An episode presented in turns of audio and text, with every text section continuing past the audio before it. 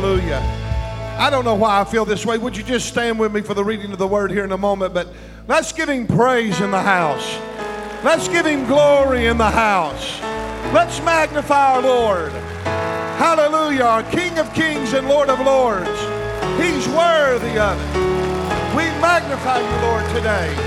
We glorify you today. Amen. Praise the Lord. If you'll remain standing for the reading of the word of the Lord. In our, in our text in Hebrews chapter 11, starting with verse 24, it says, By faith, Moses, when he was born, was hid three months by his parents because they saw he was a proper child and that they were not afraid of the king's commandment. By faith, Moses, when he was come to years, refused to be called the son of Pharaoh's daughter, esteeming the reproach of Christ greater riches than the treasures in Egypt, for he had respect unto the recompense of, his, of the reward. And by faith he forsook Egypt, not fearing the wrath of the king, for he endured seeing him who was invisible. Now we're going to make our declaration.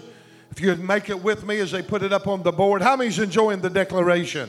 How many believe in the declaration? Can you say amen? Are you ready with me? Lord, today by faith, we declare that we're walking in the manifestation season. As your faithful remnant, we will house your very presence. We are the righteousness of God in Christ Jesus, and He has delivered us from all of our troubles and our fears. We are no longer victims, but we are victors in Christ. We will not be deceived by the lies of the enemy but we will give health, healing, and wholeness to the hopeless and to those that are in despair. We will live under your anointing and see the revealed purpose of Christ in each of our lives. We declare your everlasting word on earth as it is in heaven. Now give him praise for that. Hallelujah. May the Lord add his blessing to the word of God today.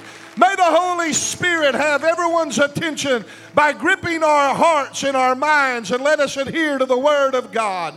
Help everyone in this building, Lord, come under the very handprint of your Spirit and your purpose for their lives. We pray and we ask it in Jesus' name. And everybody says, Amen. You may be seated today. This morning, we're going to be revealing the fourth woman in my dream that we've been preaching a series on. I'm sorry that I was out last week. I'd come down with the flu on Saturday night, but we're here to pick up that series where we left off. We have talked about how that there's going to be six major spirits that's going to be unleashed uh, in the sixth hour before the seventh hour of completion of the church age.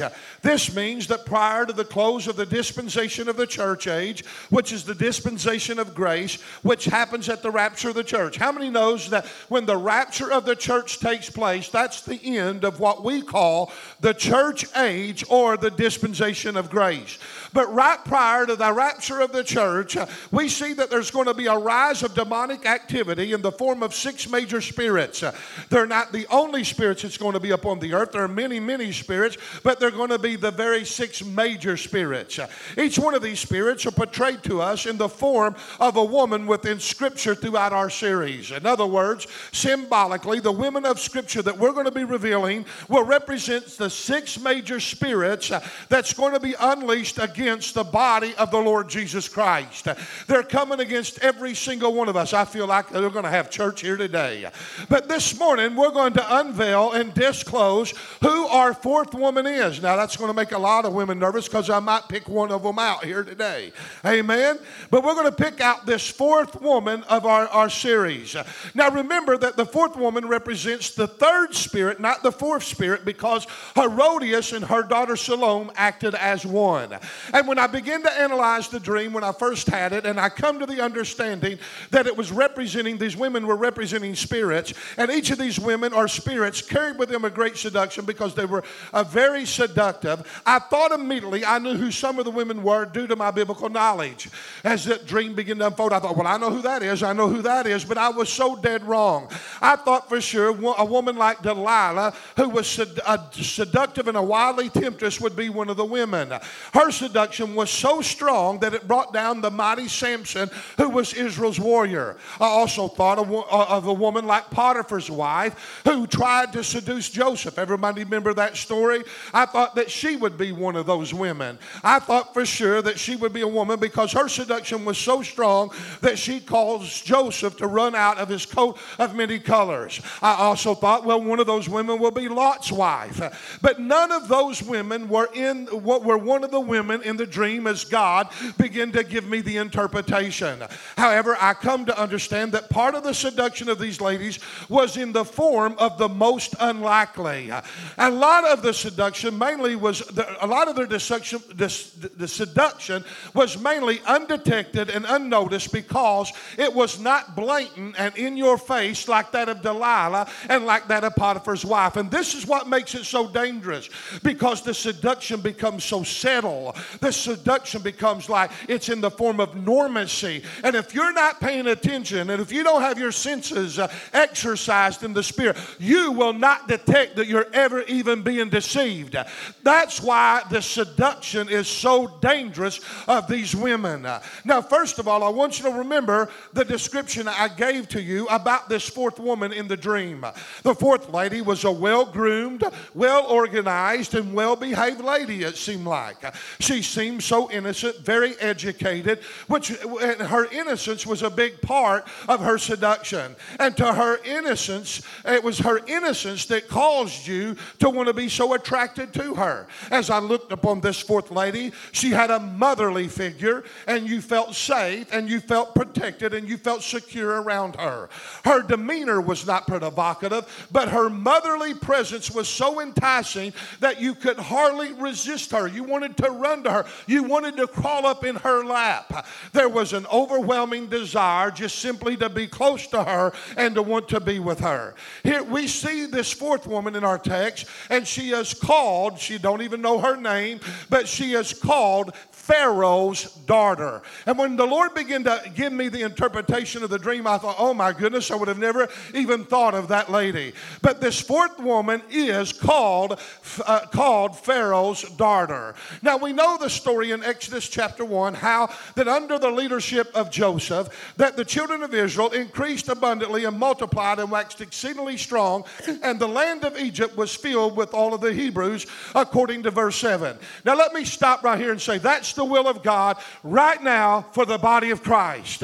That we are to increase abundantly and we are to multiply and we are to be exceedingly strong and we are to fill the earth with who we are. Can I say amen? God wants to put the same favor upon us and that he put upon Joseph. How many believes that? You and I are predestined to greatness. You and I are living in this world, but I want to tell you that God wants us to be the remnant that he has chosen in the last days to facilitate the very glory and the very power and the very anointing of His Holy Spirit. If you believe that, give Him stand to your feet and give Him praise. Dear God, we're to facilitate the presence of God on the earth. Hallelujah. Praise God. That means His presence is with us. He's crowned us with His presence. You and I, have, oh, I'm about to preach. We have to facilitate the presence of the Lord. That means everywhere we go, He's there. Everywhere I go, He's there. That means He's in this place today. He'll never leave us, He'll never forsake us. He's with us always. Even as a friend sticketh closer to the brother, so He sticks closer to us. But notice that here's the children of Israel. They've increased abundantly, they've multiplied, they're exceedingly strong. And we see that Joseph dies. And then there comes a time, there rose up a Pharaoh that knew not Joseph. Joseph, being the prime minister under Pharaoh over all these years, he dies. And generation after generation happens to a, to a Pharaoh. A king rises up that don't know the story about how the Israelites got there, the Hebrews got there in the first place. They don't know the story of how good that Joseph was and how and how, that, how faithful that he was to Pharaoh. He dies, Joseph does, and this other Pharaoh is paranoid and he begins to get concerned. And listen to Exodus 1 9 and 10. And he said unto his people, Behold, the people of the children of Israel are more and mightier than we are. Would you like to hear the church say that about us, the church? The world say that about us, the church? that the world would say, hey, they're more and they're mightier than we are. Oh, hallelujah. I want to tell you, I believe that's just coming around the scene. In this next great awakening, there we are going to rise up with power and might. We're going to be a militant force that is going to be reckoned with in these last days as a church of the living God. Amen. Are you listening? I'm prophesying of what's to come. And he says, Come, let us deal wisely with them, lest they multiply and come to pass that when any war breaks out, that they join their enemies and fight against us. So let's get them out of our land. In other words, this guy's paranoid. He's afraid if a war breaks out that the Israelites are going to join the enemies and that he is going to be knocked off of his throne and Egypt would be lost uh, in war. But due to the rise of the numbers of the Israelites, the new Pharaoh set over them taskmasters and afflicted them with burdens and put them into slavery. And also, this new Pharaoh makes a decree that any new, uh, every male child that is born to the Hebrews would actually be killed thrown by throwing them in the Nile River and them drowned it. And this would stop population control. In other words, you're getting rid of all the male children. And they're going to interbreed it later on if they can help and get knock out a complete race. But nevertheless, I want you, and that's exactly what's happening today with this abortion. Not only is abortion there because the enemy just hates mankind and he loves to kill, to steal, and destroy, but I want to tell you, he is afraid of the future prophets and preachers and leaders and teachers and disciplers, and he's trying to stomp out those in the future that have a high calling of God and to keep them from being able to be productive in these last days. That's what Pharaoh tried to do is get rid of all of the male children. And we see that Moses was born from a woman by the name of Jochebed. I love that name. And the Bible says that she saw that he was a goodly child and she hid him for three months. And after three months, she come to realize that she couldn't hide her son no more. You talk about a woman of faith, a woman that believed. Listen to what she does. She makes a little ark out of bulrush, out of pitch, mud, and straw, and sticks, and, and leaves, and different things. And she puts Moses into it and shoves him off in the Nile River. Instead of having him killed, instead of getting him out of his misery, She's trusting God for the safety of her son, and she makes a little ark, shoves him out in the Nile River, there to be on his own. And Jochebed had Moses' sister, her daughter Miriam, to follow afar off to see what would become of her son Moses. There's the ark floating down the Nile River. We know that the daughter of Pharaoh came down to wash herself in the river along with some of her maidens. And when Pharaoh's daughter seen the ark, she sent one of the maidens out to fetch it to see what it was. It was there that she finds the baby Moses. And the Bible says that the baby wept, and Pharaoh's daughter had compassion upon him. And then she said, This is one of the Hebrews' daughters. Now, notice, she knew exactly the rightful place for this child, but nevertheless, she wants to take ownership of this child and raise him as his, her own. She finds one of the Hebrews who was able to nurse. She gets her maiden and says, Look, go find one of the women that's got rid of the child who's, who's able to nurse, who's still able to, to take care of the child, and uh, bring her here and let this, that, that Hebrew nurse my son, my son Moses. And not knowing it, that one of the maids goes out and chooses Jochebed. Moses' own biological mother. Now, I know that Pharaoh's daughter does not know who she is, and then she pays her wages to nursing. This means that the wages that Jochebed would make during her duty, doing her duty as a slave, she now would make by nursing and feeding her own son. Isn't that just like our God? I want to tell you, she, she escapes slavery and gets paid for taking care of her own child. What she should have made as a slave, she's now making by sitting there nursing her son Moses. Don't tell me that my God is not a God of provision. And let me say this God will make a way when there seems to be no way. And if you got a Moses in your spiritual womb, don't kill him, don't abort him, because God's able to make your dream come to pass. Don't throw him away. Don't stop. Don't kill him. Can I have an amen? Then look at Exodus 2 and 10. And the child grew, and she brought him into Pharaoh's daughter, and he became her son, and she called his name Moses and said, I have brought him out of the Nile River. Now, the name Moses means to be drawn out. So she said, I've called him Moses because I drawed him out of the Nile. She thinks that's the reason for his name, but he's got a greater purpose than that that she don't know about. And it is here that Pharaoh's daughter takes full possession of Moses and claims him as her own child. Now, this is where the problem comes in because Moses was born as a Hebrew but he's being raised as an Egyptian. Now, let me say this. God spoke to me and He told me in the dream, He said, He showed me this, this was the first woman that God gave me the interpretation of who she was. And God said that Pharaoh's daughter could care less how much you call God Father as long as she's allowing, allowed to nurture you and mature you in the ways of Egypt. And let me tell you, we all know what the word Egypt means, don't we? The word Egypt means what? Worldliness. Look at somebody say, Egypt means worldliness. Here is Moses being born biologically as the son of Amram, who was of the Levitical tribe of priests, or would be the future tribe of priests, and to Jochebed, who was a daughter of Levi herself. This meant that he was of the priestly tribe from both sets of his parents. His parents and family, as we all know, worshiped Jehovah God, and who was the true and only God. However, we see that he was raised uh, and nurtured by Pharaoh's daughter, who is of the royalty of Egypt she raised him in a culture with many gods and many pagans, and they were all worshiped. And when Moses became of age, he was faced with a great identity problem. He had a crisis. His dilemma was, Who am I? Who am I as an individual? Am I going to live as an Egyptian or am I going to live as a Hebrew? That was the questions that he had to ask himself. Am I going to live in an assumed and an adopted lifestyle or will I be what I was born to be? Now, these are the same questions that you and I have to ask ourselves right here in this very service today. Even though we were born with a sinful nature, yet we were created for God and His purposes. I want you to know that. This is why that the psalmist said in Psalms 139, verse 13 through 18, he said, For thou hast possessed my reins, thou hast covered me in my mother's womb. I will praise thee, for I'm fearfully and wonderfully made. Marvelous are thy works, and that my soul knoweth not well.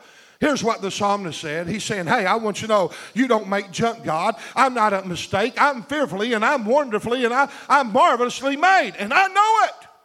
Amen. He had a confidence of who he was. How many know, how many of you know that you're marvelously and wonderfully made by God? Hallelujah. As a matter of fact, that's why the psalmist 30, Psalms 34, verse 1, the psalmist said, My soul shall make her boast in the Lord. Amen that we are literally made and fashioned by God for His purpose. He goes on in verse 15 and 16 says, My substance was not hid from thee when I was made in secret and curiously wrought in the lowest parts of the earth.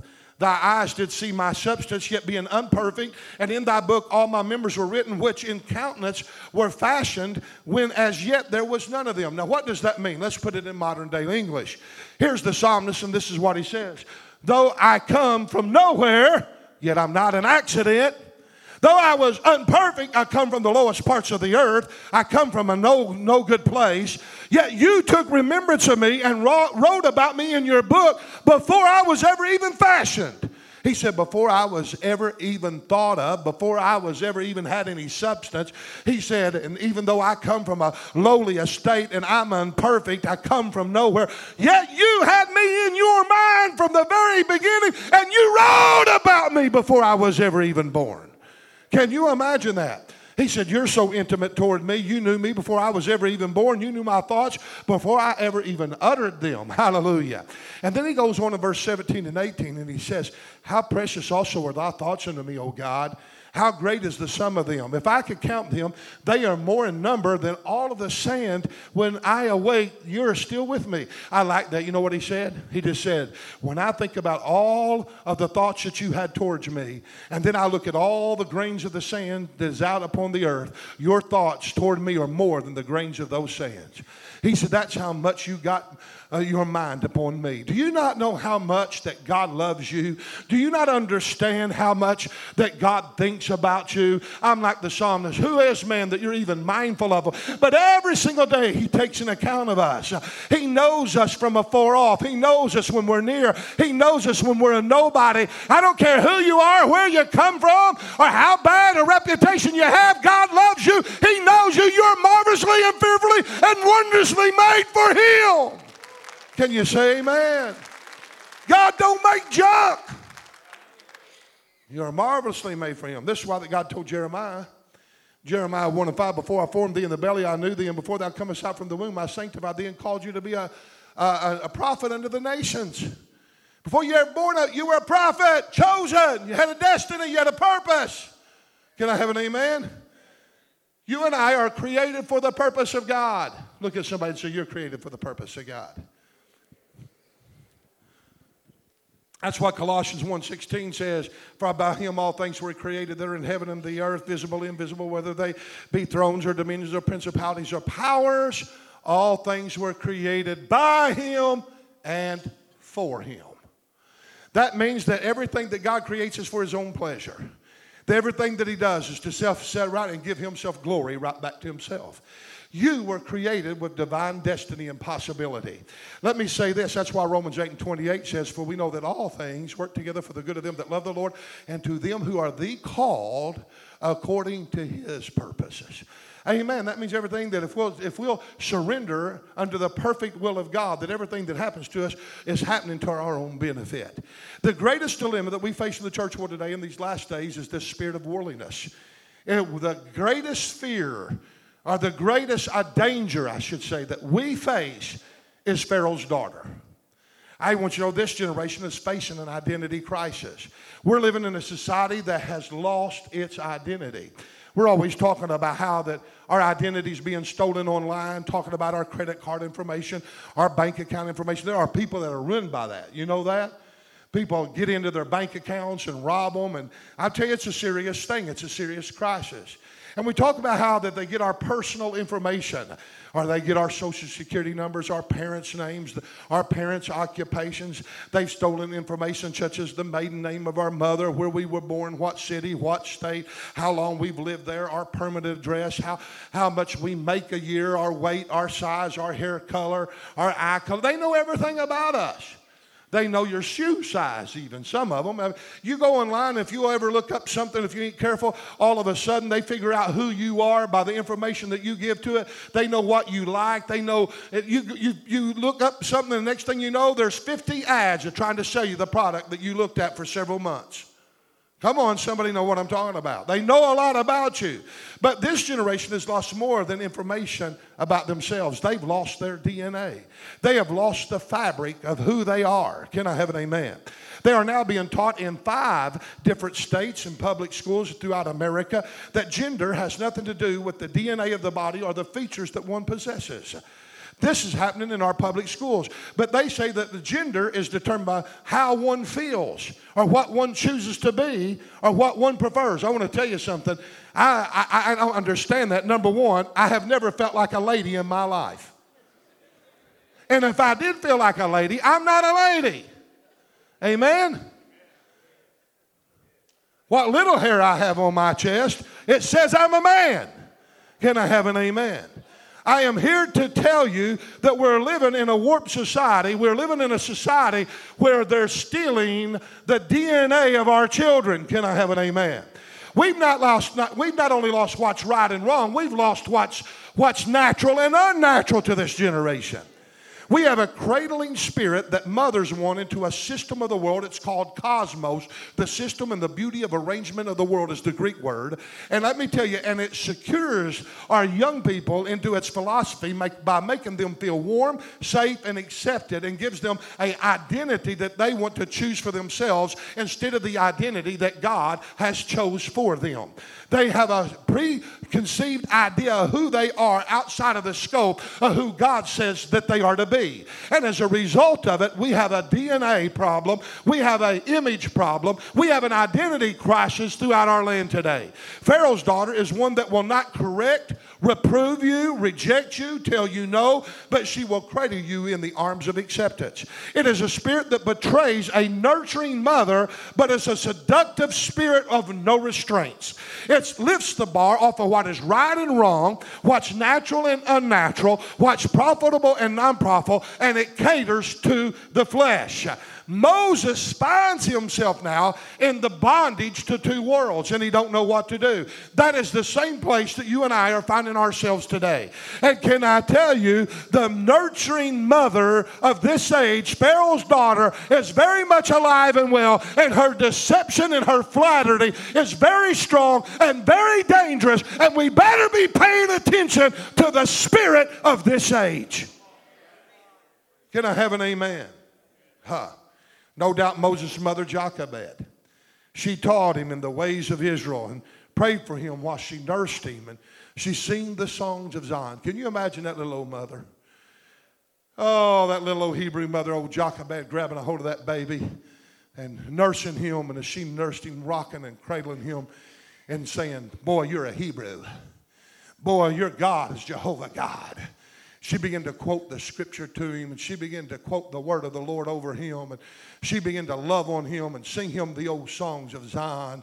I don't know what songs they had back then, but I want to tell you, little old Jochebed did. And little old Jochebed would sing over that child and pray over that child.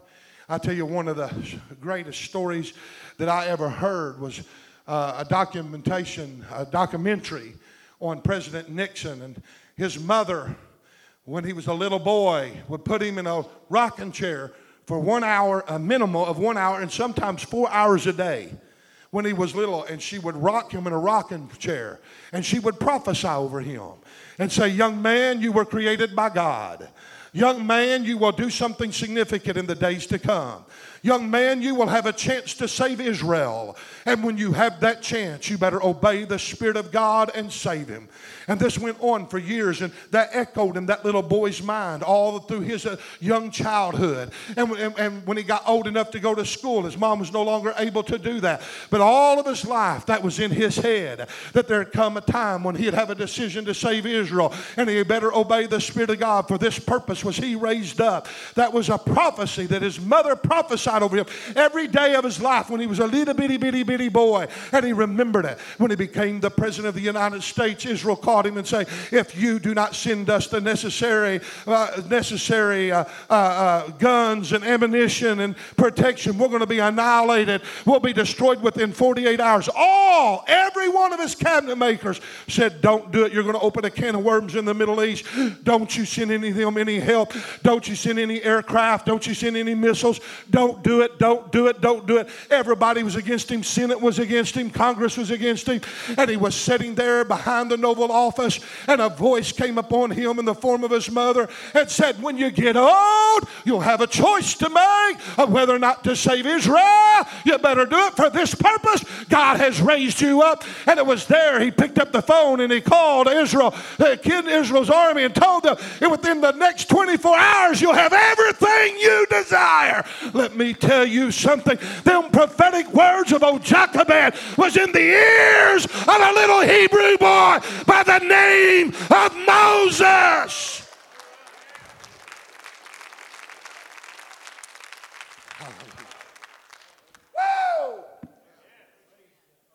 Mama, Daddy, get your children together, prophesy over them, pray over them, give them the nurture and the love and the admonition and the fear of the Lord.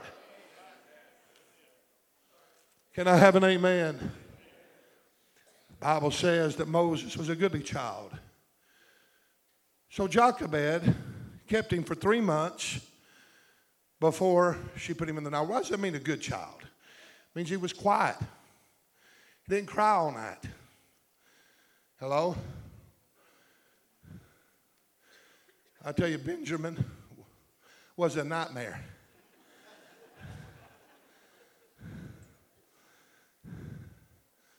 Boy, Samuel was a cuddler.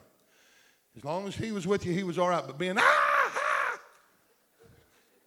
he'd grab a hold of his, his little bed, his little crib, ah, and just shake it and it'd just go across the room. I'd go in there and think, boy, I'm going to beat you half to death. You, you, this has got to stop. You wouldn't have hit him for three, you wouldn't hit him for 30 seconds. But Moses, quiet, didn't give a lot of trouble. And she thought, I, I can keep him hid for three months. She keeps Moses hid for three months. And we also know that Pharaoh's daughter paid her to nursing. Now, in our culture today, a mother's nurses anywhere from 12 to 16 months by average. But history tells us that the culture in the day of Moses, that the average baby was weaned from nursing from its mother somewhere around three and a half to four years. This means that Jochebed had at least four to four and a half years with her son every single day. I'm sure she told him about God, the history of the people of God, the history of the nation. However, Pharaoh's daughter also had Moses. And she groomed him, fashioned him, trained him, and taught him in the ways of Egypt. Here we see a boy that is born to be a Hebrew, living as an Egyptian because of Pharaoh's daughter beginning to training. Do you know how many of us have children that is born and created for the purpose of God, but they're being nurtured, trained, deceived by Pharaoh's daughter today? Are you with me? Here's the problem that we have within the church of the living God. We have children. We need to be nurturing them. Many do not, but many don't have, do anything spiritually with their children at all, except take them to church and say, Church, there they are, train them. That don't work. But nevertheless, we have our children. We try to nurture them, love them, teach them, train them the best we can. And then when they grow up and they go off to school, it's like we just give up on them, throw them, and say, okay, we're sending them to the real world. They're being educated now. They're being educated all right.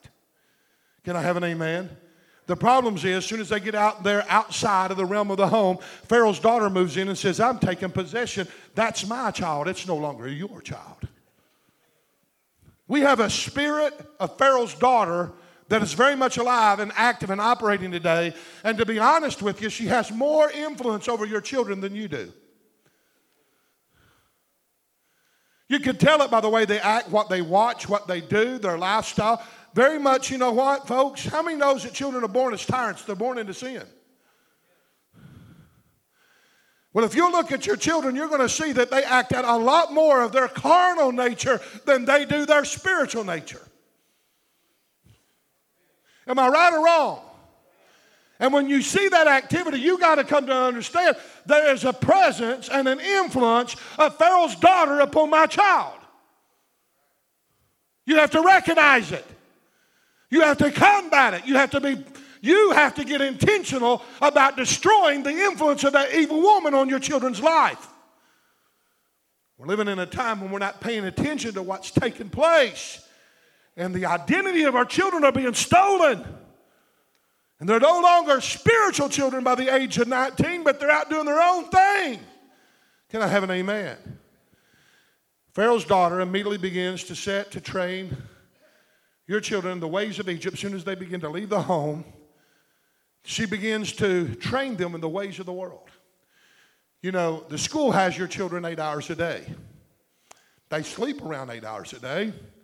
According to the latest statistics, to have about four to five hours of activities a day, that means you have very little time whatsoever to do anything with your child. Can you imagine that? In 24 hour period, you have very few hours left with them after they grow up and start going off to school. Look at how powerful this woman by the name of Pharaoh's daughter really is compared to Jochebed. Jochebed is just a poor Hebrew slave living in the land of Goshen of Egypt without any true material or physical wealth. There's nothing attractive about her whatsoever. Haven't you ever had your children say, Oh, you're just old fashioned? In other words, you're saying you're outdated. You know what they're saying? They're saying you don't understand, you're outdated. You're not attractive to this new generation. You know what that makes daddy want to do? Slap some sense into them. Can I have an amen?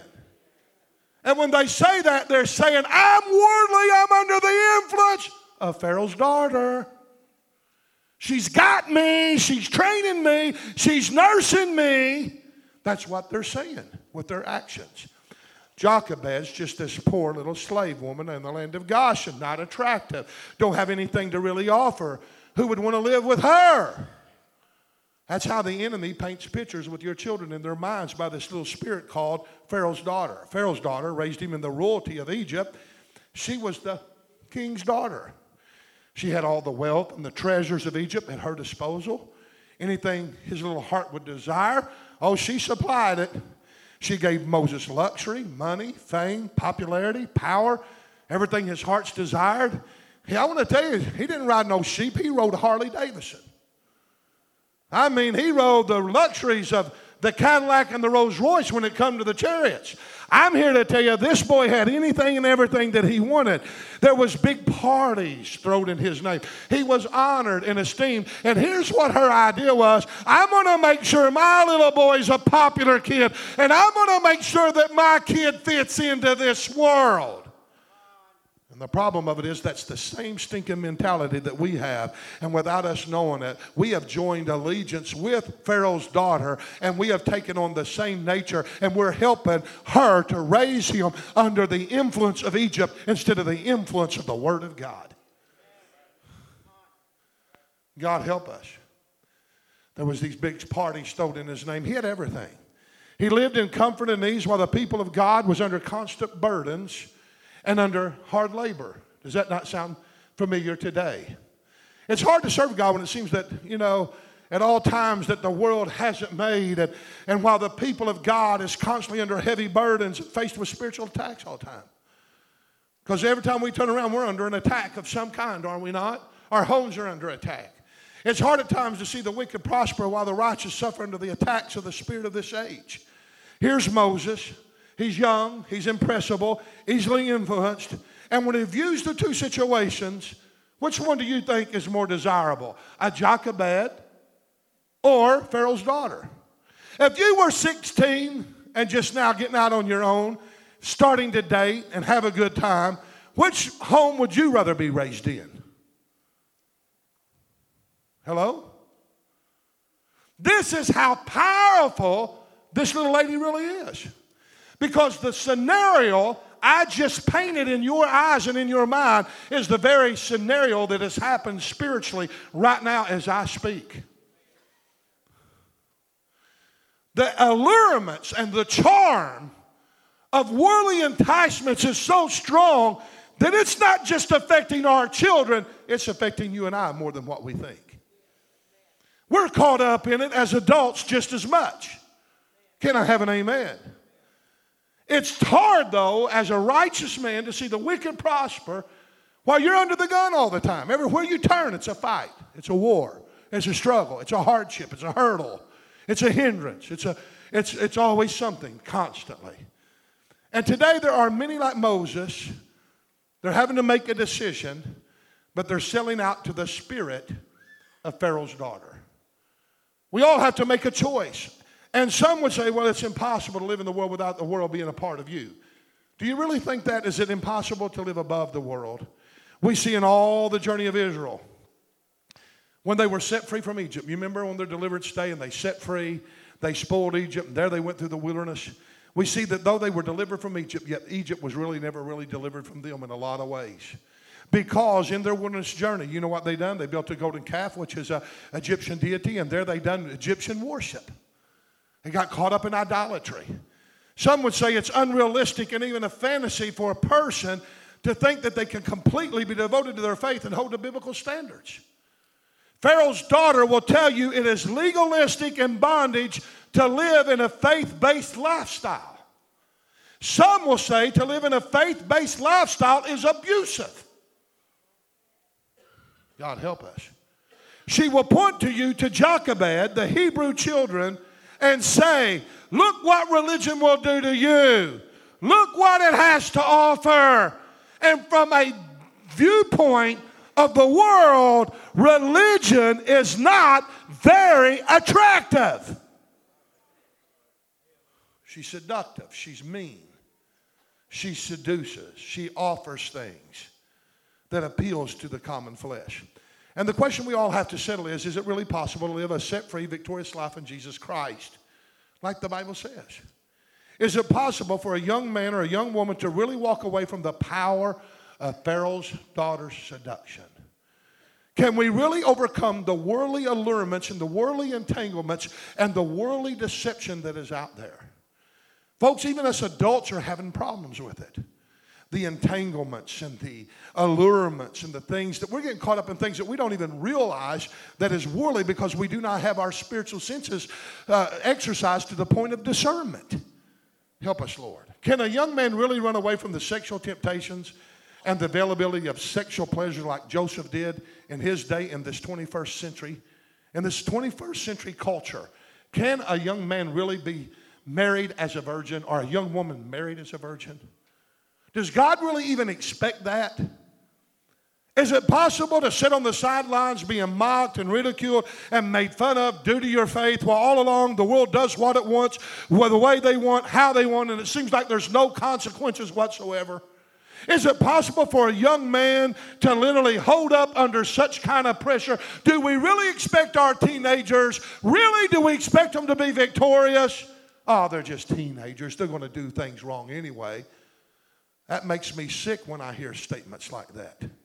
Young people, you are created and fashioned by God, and you're a mighty fortress to be reckoned with. And though you be young, you rise up and be mature because God wants to set you in high places with a high calling and a high purpose to show this world what a young man can really do for God and what a young woman can do for God. You do not have to cave into the system of the world.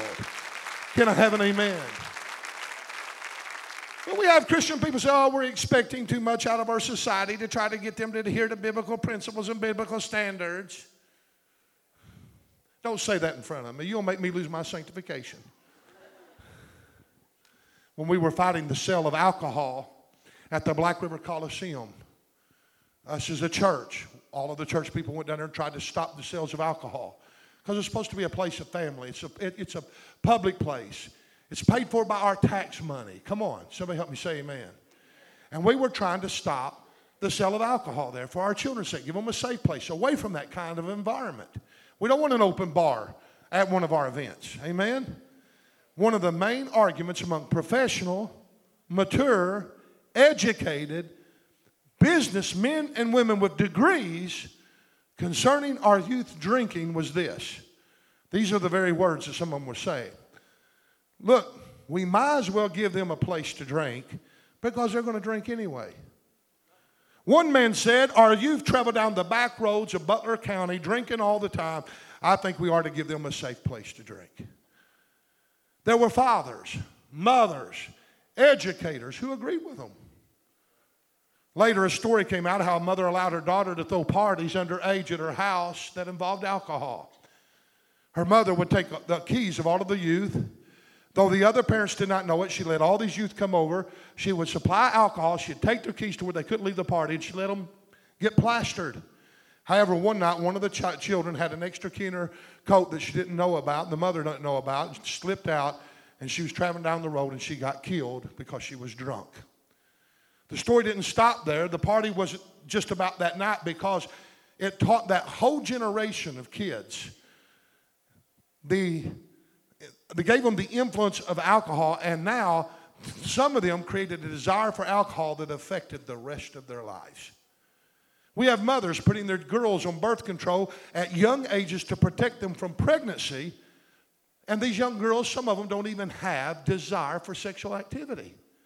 The mother's reasoning and his excuse, this is very popular, I deal with it as a pastor a lot, believe it or not, is this. This is their excuse. It only takes one moment of pleasure and one moment of uh, uncontrolled restraint or uncontrolled passion. And if, you're, and if they're going to do that kind of activity, I'd rather for them to do it at home and a safe place. This is the world's view. Look at it. It's all done under care, concern, child health, safety. I want to tell you something abortion has nothing to do with woman's health it has to do with the murder of a child. We're living in a time when everything's everything's seductively worded to where it's about care, concern, safety, health. It has nothing to do with that. It's a seductive lying spirit that's getting you to buy in to the spirit of the age. Huh. Not understanding this parent, her thinking led her daughter to failure in a promiscuous lifestyle that undermined her self esteem and her concept of value of her own daughter's life. This kind of thinking does not show any faith in their child and promotes failure before it ever even happens. Well, I know you're not wanting to have sex, but I'm going to go ahead and put you on the pill anyway, just to protect you in case you ever want to. This undermines the child's future development by casting a cloud over the child and that destroys identity. The child becomes to where she cannot believe in herself because her own mother didn't even believe in her. She taught her that she does not have the power of personal restraint, that she has taken the right of choice away from her own daughter. And we could give examples after examples after examples where we've all failed in facilitating worldliness and making it easy for our children to be conformed to it. I'd like for you to stand with me just for a minute before I. I still got some time here. When I came to that statement in my notes, the Lord dealt with me. And He said, Your church and you must repent over this.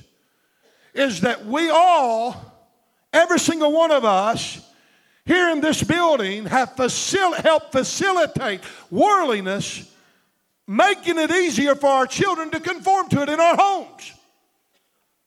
By the things we've allowed them to watch, by the things we've allowed them to participate in, by the things we've pushed in their lives over the priority of the spiritual. We've made sports an idol God to them. We've made, we've made gaming. Um, I mean, instead of us babysitting and doing the right thing and nurturing and loving, we just stick them in front of a, a television let the television teach them and we plug something in to get them out of our hair. Come on. We've not paid attention. And the, you know what? I want to tell you, Pharaoh's daughters moved in a lot of our homes and we need to repent of it. I'd ask for you right now to repent with me right now. Would you do that? Ask God right now to forgive you for help facilitating the spirit of Pharaoh's daughter in your own home, facilitating worldliness and making it easy for your children to be conformed to it. By the lifestyle that you live, by the things that you promoted, by the things that you didn't put priorities on when you should have, by your lack spiritually of not praying and having devotions, by not reading them the Word of God, by not prophesying over them, by not holding them and crating them and telling them about the things of the Lord. And yet you've allowed and facilitated everything else in a worldly fashion. Those things of the world has taken the place of the spiritual. Repent of it. Ask God to forgive us. Father, right now we plead the blood of Jesus Christ over this service right now. We pray, God, that you'd forgive us of facilitating the things of the world in our homes and helping our children have an easy way to be conformed to the things of the world instead of the things of the Spirit. Forgive us of our lack. Forgive us of our, uh, of our, our catering to their flesh. Forgive us of not being wise as a serpent and harmless as a dove. Forgive us of not using wisdom. Forgive us, God, of being lukewarm and complacent as parents. Forgive us because of our own God, our own lack in our lives that has allowed our children to be conformed to a certain amount of the image of the world. I ask in Jesus' name. Amen. You may be seated. We have babied, pampered this generation, given them everything that they've ever wanted. Our excuses. I don't want my children to have to be raised the way I was. I didn't have anything. We've thrown gifts at them, material blessings to them. We give them the latest gadgets, the in style clothes, the games, the toy, toys, the haircuts. But one thing that we have not given them is a proper identity in God. We now have six year olds carrying a cell phone to school, calling friends, and getting even on the internet, going places that they shouldn't even go. The advance of the electronic age has retarded the progress of individual expression. Communicating with computers and mechanical devices certainly has not encouraged the development of a warmth personality. It's a cold society, my friend, when your social security number is more important than your name.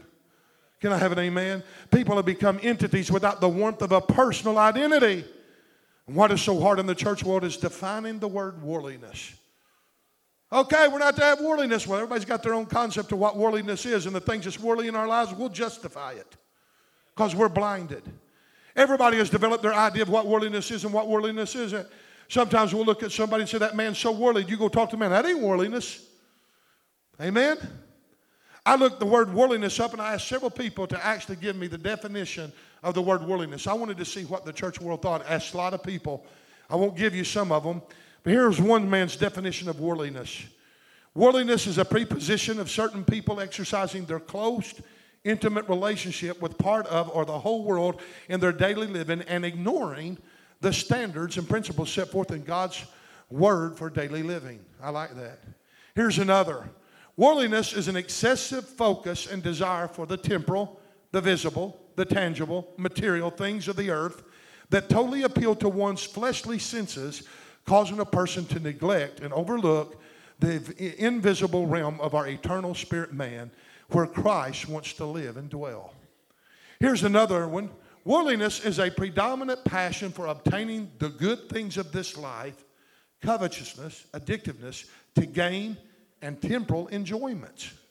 Here's another secular, temporal, pertaining to this world of life, in contradiction to the life to come, such as worldly pleasures, worldly affairs, worldly estate, worldly care, worldly honor, and worldly lust.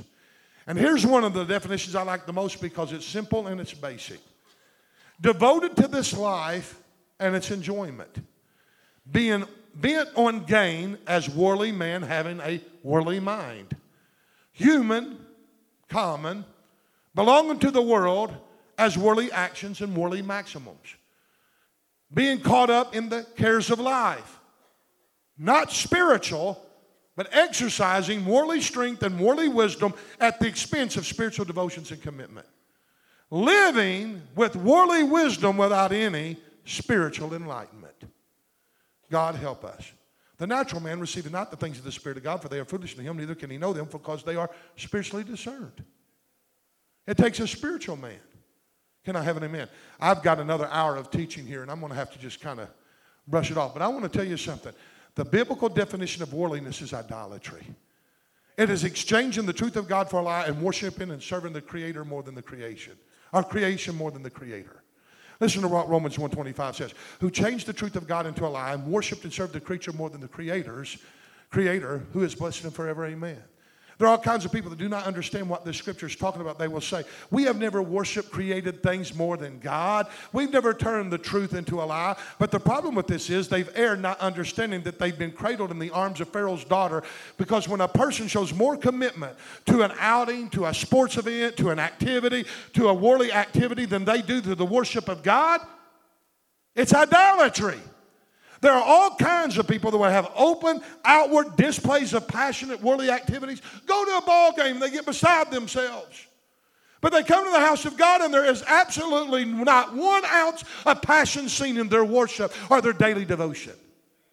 And then they'll say, Well, that's just not who I am. Y'all Pentecostals are different. I want to tell you, that is the truth. You have spoken because Jesus said, Wherever your passion is, it's going to be revealed through your action, it's going to be revealed through your mouth.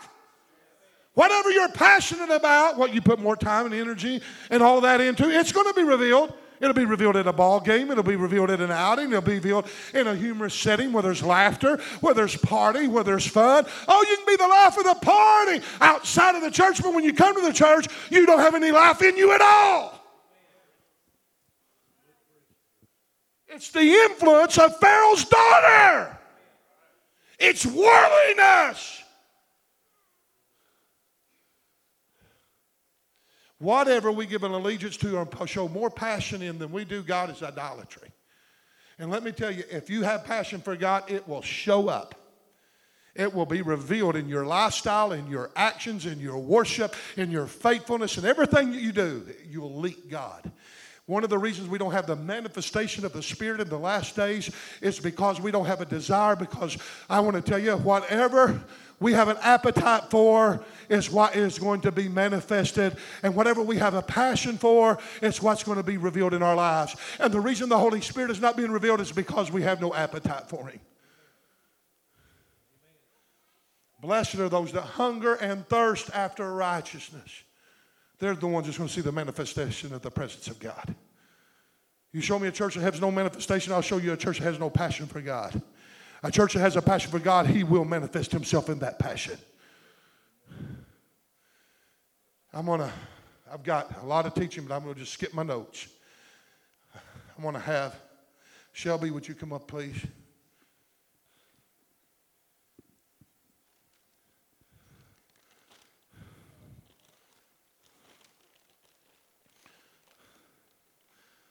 I was going to preach long, so I got a little hungry.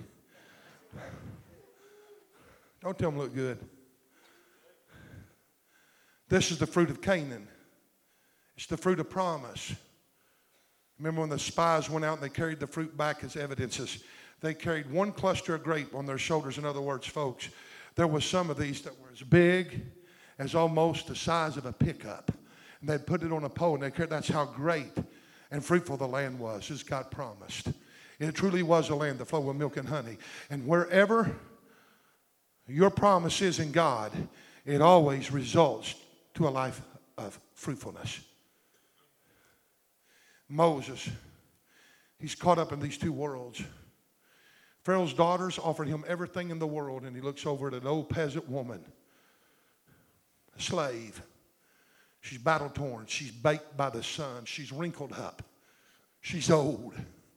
She has nothing. She lives in a shack. Her feet is calloused for walking in the mud pits of Goshen, hauling straw to the men to make bricks. She don't have no Rolls Royce to give, no chariot, no luxury palace, no fame, no parties.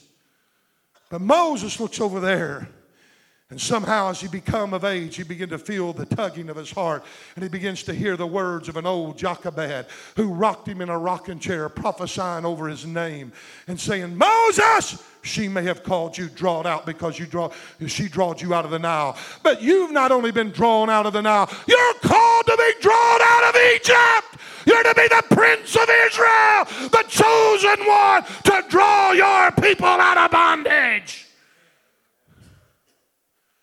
She hears it, he hears it, and he chooses. It's a choice to literally suffer with the people of God and forsake the riches and the treasures of Egypt. That's the day that Moses began to take on fruit. Despising the treasures of Egypt and taking on the reproaches of being a Hebrew. He would rather suffer with the people of God than to enjoy the pleasures of sin for a season.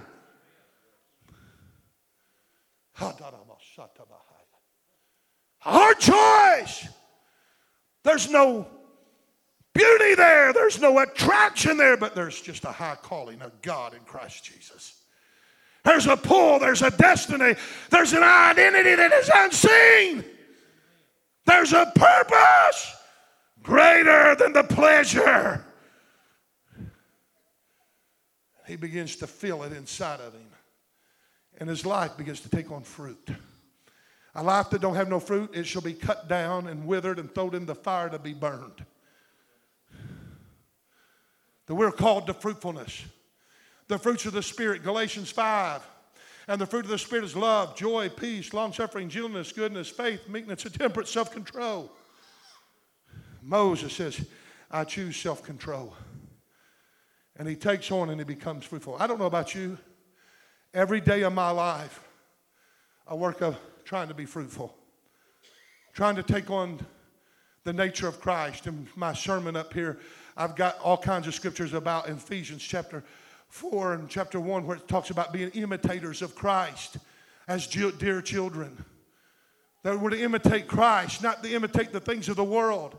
John says, Love not the world, neither the things that's in the world. If any man love the world, the love of the Father is not in him. For all that is in the world, the lust of the flesh, lust of the eyes, and the pride of life, they're not of the Father, but of the world, and the world passes away, and the lust thereof. But he that does the will of God, it's him that abides forever. Be not conformed to this world, but be ye transformed by the renewing of your mind, that you may prove what is that good and acceptable and perfect will of God. Amen. The Bible tells us over and over and over to come out from among them and touch not the unclean thing, and I will receive you unto myself. Teaching us to deny ungodliness and, and, and, and worldly lust and worldly allurements in this present world that we should live soberly and righteously. Titus. He goes on in 2 Timothy, he tells us, he says, It is certain that you surely brought nothing to this world and you should surely take nothing out. And he said, Why don't you be content with such things just raiment and food. And he said, But any more of this becometh entanglements. And he goes on and he begins to tell you to not love the world and the affairs of the world, but put on brotherly love and compassion and all these kinds of things. And he said, and flee youthful lust. And he tells us, to, I, I had all of that wrote down. I think we get the gist of it. We want to be fruitful. We don't want to be entangled with the affairs of life. We don't want to be controlled by Pharaoh's daughter, don't we? I work hard at it, but the more I work, the more I come under an attack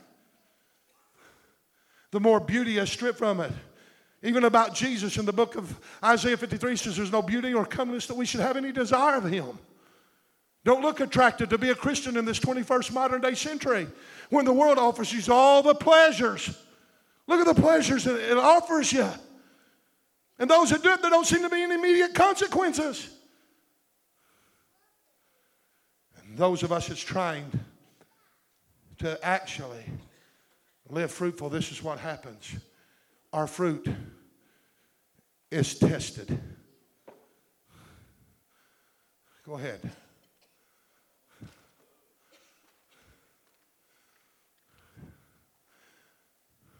See what she's doing? She's stomping on the fruit. And everywhere I turn, it seems like someone's kicking me. Every time I try to do good, evil's present. Every time I want to do something for God, there's a, a hindrance, an opposition. There's a spirit of the world that arise up against you. It mocks you, it ridicules you, it slanders you. Nothing attractive about it. Look at her. She's you know what you're doing, girl? You're destroying my fruit.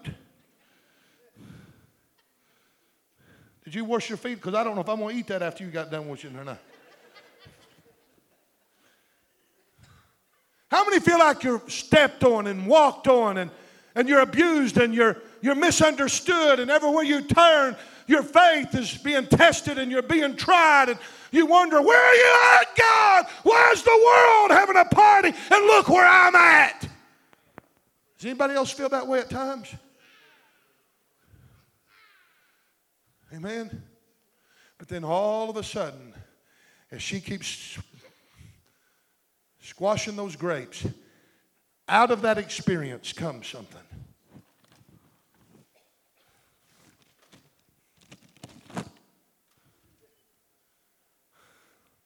It's party time. All right, it's sparkling red grape cider.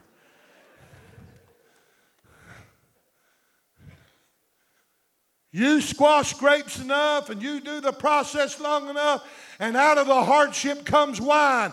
Wine is a symbol of the Holy Spirit. Weeping may endure for a night, but joy cometh in the morning. Moses seen him who was invisible, and he looked and he said these words There's a greater treasure in the invisible God than there is the visibility of all the wealth of Egypt. There's reward coming. There's the word of the Spirit coming. Be not drunk with wine where is excess, but be filled with the Spirit. Would you stand with me, please? Bill, would you pick that grape up there for me?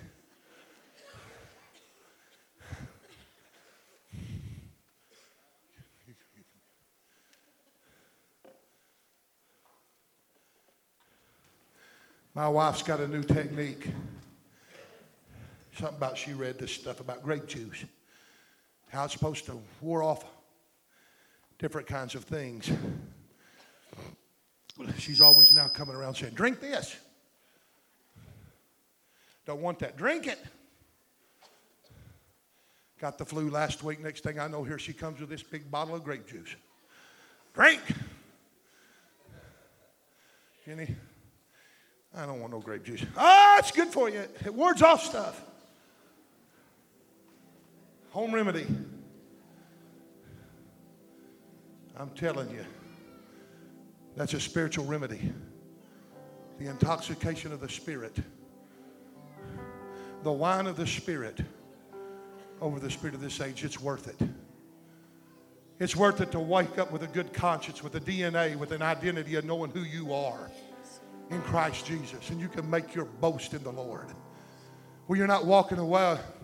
I don't care what anybody says. They can go out and sin and they think there's no consequences. There's consequences.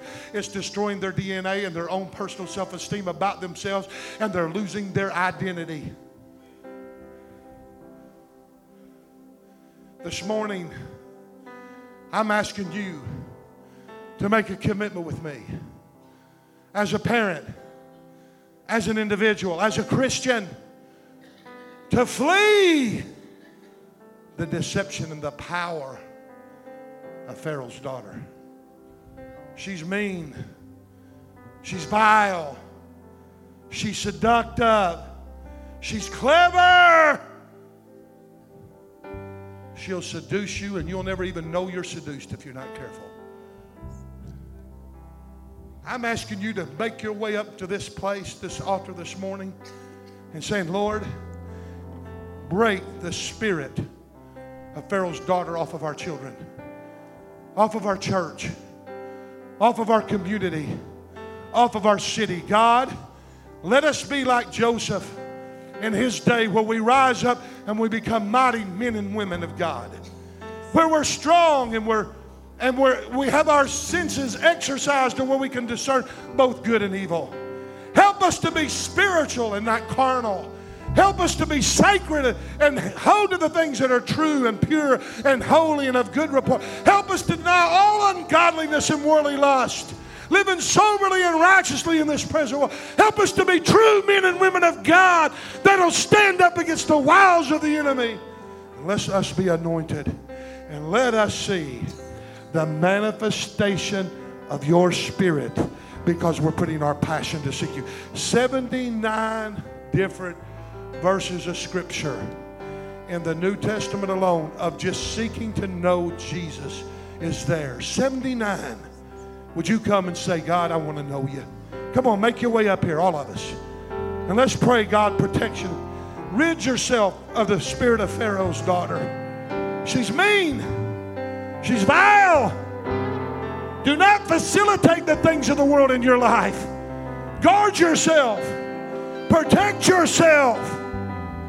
Don't justify and give in and cave in. Make a move forward and show yourself as a passionate hunger and seeker after truth. Oh God, right now, lift your hands and hearts. Say, Father, forgive us. Help us. Help our nation. Help our people. Open their eyes that they can see the spirit of the age deceiving them. In the name of Jesus. Help us to esteem the greater ro- reproaches of Egypt. God, help us in Jesus' name. In Jesus' name, oh Holy Spirit. I decree righteousness over this congregation right now, God. I declare the righteousness of God in Christ Jesus. I pray every spirit of the age that's upon us, every ounce of Pharaoh's daughter that is that is operating among us and is attached to us. I bind that and I remove that from off the lives and the yoke and the neck of your people. In Jesus' name, yet the yoke be broken. Let Pharaoh's daughter be gone. God, let us be like Moses, choosing rather to suffer with the people of God to enjoy the pleasures of sin for a season. Help us to see the greater riches of God's promise than the riches and the treasures of Egypt for a moment. In the name of Jesus. Lord, let this church get under the burden. Yes, Lord, there are true, sincere seekers here today. Lord, minister to my, my brother right now in the name of Jesus. Oh, I see a desire, Father. I pray, God, that every ounce of Pharaoh's daughter's influence would be just literally ridden and they'd rise up with authority, power, and anointing to make a difference. Let him reach his potential in Christ Jesus. Amen. Before I took a breath, you breathed your life in me. Show your passion, loving. Show your passion, so, seeking. So Holy Spirit.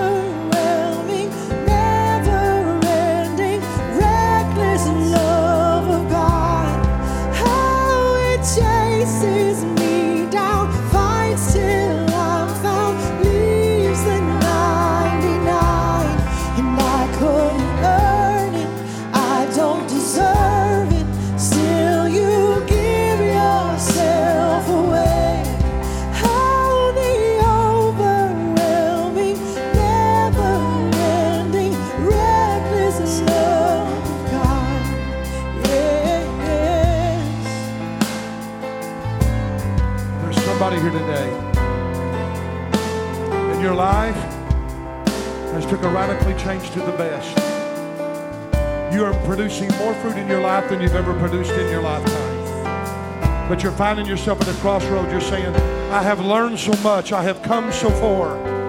But now it seems that I've come to this place of fruitfulness. Instead of things getting better, things are turning worse. One bad negative report after another, after another, after another. And all of a sudden, you're being mocked and you're being told you're caught up in something that's over your head you don't understand. And all of a sudden, everything about you is beginning to question whether or not that you're doing what is right. Is this thing really real? Is God really real? Is all this thing a hoax or is God really God? Is there really manifestations of the power of the glory of God? Is that really real? God wanted me to tell somebody here today you're having all of these trains of thoughts, and it's because your grapes, your fruit, has been thrown in a basket, and the Holy Spirit, not the devil, but the Holy Spirit, has come along He's squishing it.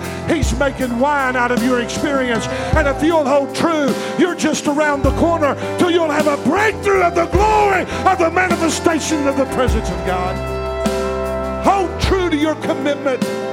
Forsake Pharaoh's daughter and the lies and the hypocrisy of her charm. In Jesus' name. God bless you this morning. Stop the music for a minute, Jason. I just want to tell you how much I appreciate you coming up here today because I believe that God wants to break something over our church. And I believe without a shadow of a doubt the suffering that we've been going through here at the palace in all kinds of different forms and ways is because we're being crushed under the feet of the Holy Spirit. And He's making fermented wine of the Spirit out of it. And we're coming out of it. God ain't forgotten Becky Ziegler in all of her trial. God hasn't forgot uh, uh, Brad Carson and Roxanne Carson. No, sir. And then he would say, Look, this is a newfound faith in y'all. It's coming into Pentecost. What this is all about. And the more we've come into it, instead of it getting better, our lives has turned to worse in a lot of ways. Don't pay no attention to the lie of the enemy. You're being crushed in your grapes. And let me tell you, wine's coming out of you and Brad. Wine's coming. I can just start pointing people out of all the different things that's going on in their lives. But whatever you do, don't listen to the flattering voice of Pharaoh. That she'll tell you everything you want to hear. She'll offer you everything that you ever want. And she'll cater you and make it seem to be common, all under the realm of care, loving, nurturing of a mother. And it's all about the concern for you. And it's all a lie. And it's destructive. And it will destroy you. Can I have an amen? Shake someone's hand and encourage them in the Lord and saying, You're going into your season whether you like it or not. In Jesus' name. We'll see you here tonight.